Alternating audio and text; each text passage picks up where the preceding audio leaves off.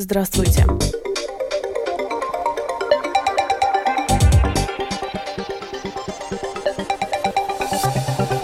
В этом выпуске правительство утвердило программу стабильности на 2023-2026 годы. Придется думать о повышении пенсионного возраста, заявил премьер. В Ринге для движения транспорта открыли путепровод в Саркандаугове. Суд вновь отложил подготовку полного приговора по делу о трагедии в Золитуде. В Пекине прошла встреча главы Еврокомиссии и президента Франции с китайским лидером. Об этом и не только, подробнее далее.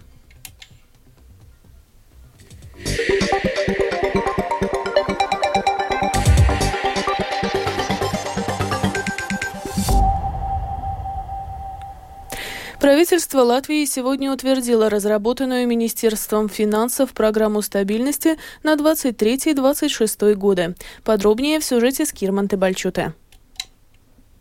Каждый год в апреле все страны Евросоюза должны предоставить Еврокомиссии свою программу стабильности. Один из главных показателей в ней – дефицит государственного бюджета, который не должен превышать 3%. Прогнозируемый в Латвии дефицит бюджета составляет 4% от ВВП в этом году, 2,5% в 2024 году, 2,2% в 2025 году и сократится до 0,7% в 2026 году. Этот сценарий реализуется при неизменной политике и если у страны не будет экстренных расходов. Министр финансов Арвилс Ашераден обратил внимание на слишком высокие траты на выплату пенсий по выслуге лет, больничные листы, а также то, что государственные капитальные общества, например, больницы, изначально планируют многомиллионный дефицит. Тем не менее, по оценке министра, финансы страны стабильные. Kopumā valsts finanses, tātad ienākumi un izdevumi, ir līdzsvaroti. В общей сложности финансы государства, его доходы и расходы находятся в равновесии. Прогнозы даже немного более оптимистичные, чем были изначально. Проекция экономического развития улучшилась на 0,6%, но инфляция оказалась на 1,5% выше, чем прогнозировалось. И это, конечно, влияет на очень многие процессы. Совет по фискальной дисциплине программе «Стабильность» дал добро, но его председатель Инна Штейнбук обратила внимание на то, что Латвия отстает от соседних государств и от среднего в Европе по показателю ВВП на душу населения по паритету покупательной способности. Эти цифры ее не радуют.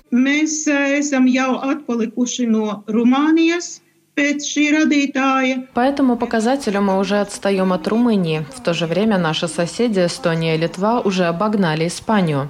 Мы видели в презентации данные, где видна наша отсталость от соседних государств как в сферах инвестиций и кредитования, так и по другим показателям. Надо понимать, если мы не сможем сократить этот разрыв между нами и ними, то мы не можем рассчитывать на то, что сильно вырастут доходы бюджета.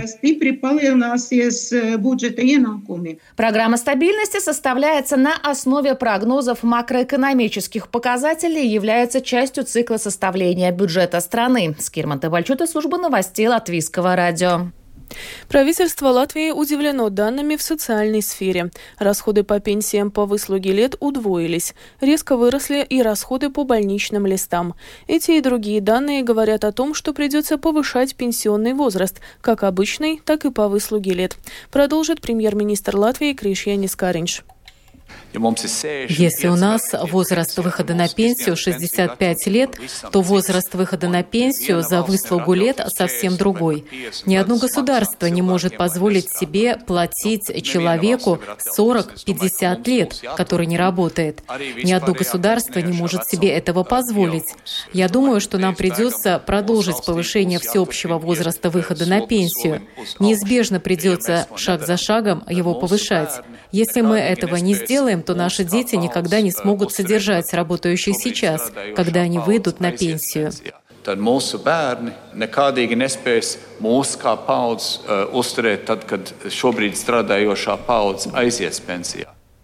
Между тем, как заявила в программе Крустпункта латвийского радио министр благосостояния Эвика Сылыня, конкретных предложений по дальнейшему повышению пенсионного возраста пока нет. В 2025 году возраст выхода на пенсию в Латвии составит 65 лет. Сегодня в Риге для движения транспорта открыли путепровод в Саркандаугове, который соединяет проспект Вестура с улицей Твайка. Протяженность путепровода составляет около полукилометра. Общая стоимость строительства составила почти 42 миллиона евро. Работы длились 3 года. Путепровод в Саркандаугове в соединении с Восточной магистралью – это важный этап в процессе упорядочения транспортного потока в столице, заявил вице-мэр Риги Вилнис Тирсис от «Нового единства». Это даст в комбинации с Восточной магистралью, строительство которое планируют завершить в этом году, возможность перенаправить грузовой транспорт с набережной, с улицы Зырню, с улицы Перновас. Он сможет попасть в порт именно по этой магистрали и через путепровод на Саркандаугаве. То же самое и с потоком легковых машин. Самый прямой путь может быть через центр. Для многих он не самый быстрый, но именно поехав в объезд через Южный мост может быть быстрее. И на самой Саркандаугаве. В связи с открытием путепровода в Саркандаугаве с сегодняшнего дня существенно изменено движение транспорта на пересечении улиц Твайка, Дунтес и Тилта. Об изменениях сообщил исполняющий обязанности директора Департамента сообщения Рижской думы Янис Вайвац.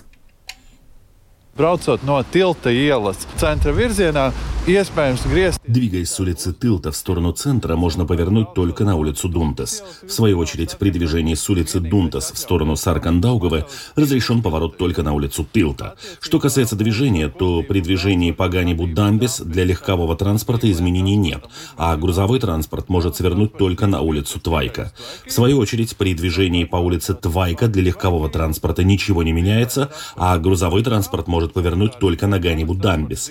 Таким образом, мы уменьшаем количество конфликтных точек и обеспечиваем, чтобы этот значительно возросший транспортный поток со стороны улицы Твайка мог безопасно повернуть на Ганибу-Дамбис.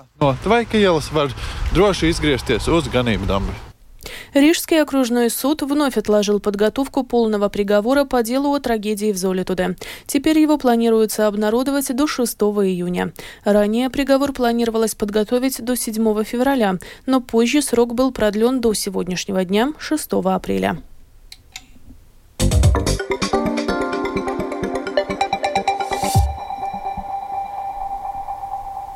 Продолжаем выпуск. Сейм Литвы принял резолюцию об основных целях страны на саммите НАТО, который пройдет в Вильнюсе с 11 по 12 июля.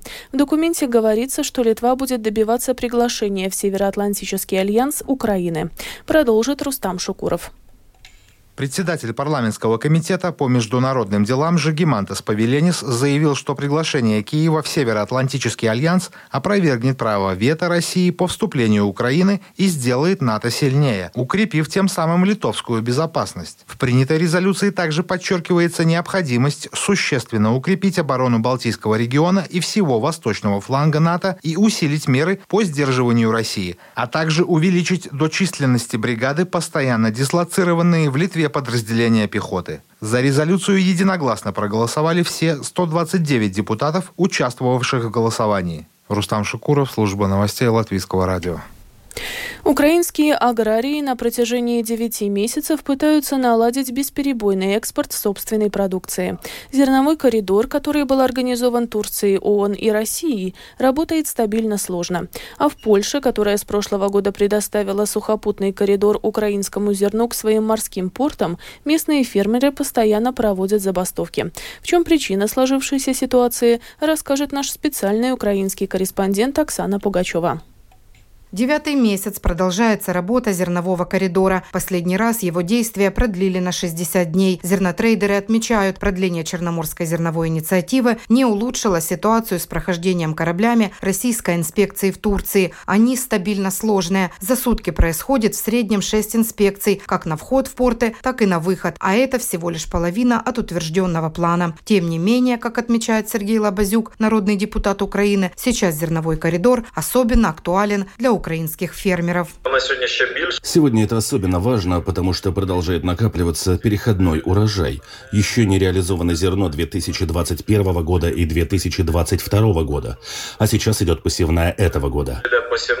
Бесперебойность работы зернового коридора – это вопрос категоричности партнеров Украины, Турции и ООН, считает Сергей Лобазюк. В свою очередь, в украинском правительстве должны приложить максимум усилий для обеспечения больших объемов перевозки зерна морскими путями. Здесь крайне важно разблокировать работу николаевских портов и увеличить мощности одесских портов. В 2022 году Польша способствовала экспорту зерновых из Украины. Наличие украинского зерна на польском рынке повлекло за собой давление на местных фермеров. Стоимость польского зерна упала в 2 раза, возникли сложности с хранением зерновых. Сейчас польские фермеры проводят забастовки и блокируют машины с украинским зерном на таможенных пунктах. Однако для украинских фермеров польский рынок не приоритетный, объясняет Сергей Лобазюк. Ситуация, которая сложилась, больше проблема, чем возможность, и это вынужденная мера, связанная исключительно с военной агрессией России. Для украинского агрария польский рынок непривлекателен. Наша задача пройти транзитом к нашим традиционным рынкам сбыта, чтобы через порты Гдыни, Гданьска отгрузить зерно на наши традиционные рынки, где мы можем получить реальную цену нашей продукции. Вчера на совместном брифинге в Варшаве президент Украины Владимир Зеленский и премьер-министр Польши Матеуш Моравецкий обсудили недовольство, вызванное украинским зерном в Польше. Согласно заявлениям политиков, стороны нашли выход из создавшейся зерновой ситуации. Для окончательного решения этого вопроса необходимо несколько недель. В то же время президент Зеленский не уточнил, о каком именно решении идет речь. Оксана Пугачева, специальный украинский корреспондент, служба новостей Латвийского радио. Север Израиля сегодня подвергся ракетному обстрелу со стороны Ливана. По данным израильских военных, было выпущено около 30 ракет, большая часть из которых была сбита системой противовоздушной обороны.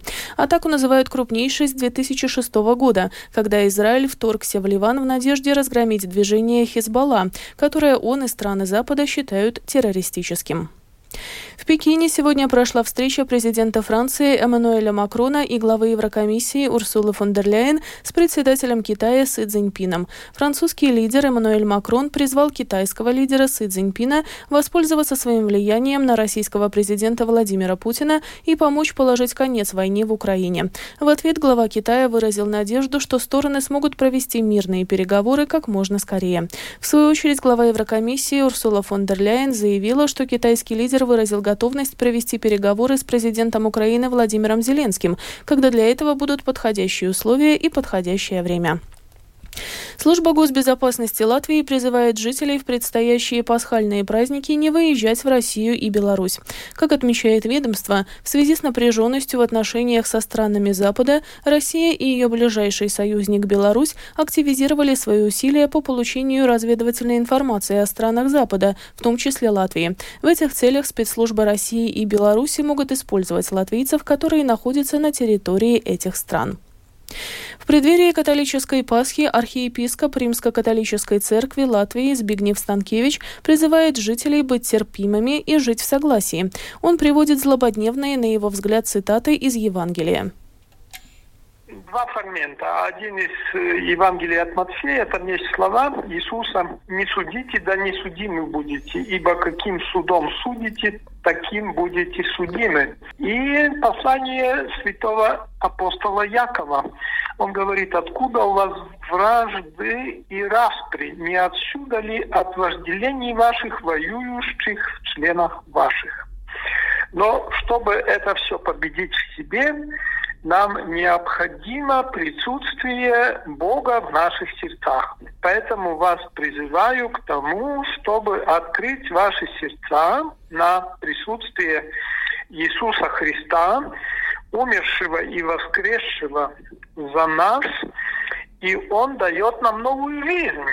Он дает нам своего духа, а этот дух, он дух радости, дух мира, дух терпимости, дух доброжелательности и любви друг к другу. Госполиция Латвии во время пасхальных выходных будет усиленно следить за общественным порядком и безопасностью. Полицейские обещают уделять особое внимание безопасности дорожного движения. Будут проводиться массовые проверки для выявления водителей в состоянии алкогольного опьянения. И в завершении выпуска о погоде. В ближайшие сутки в Латвии ясно. Ночью без осадков, а завтра во второй половине дня местами в южных районах кратковременный дождь.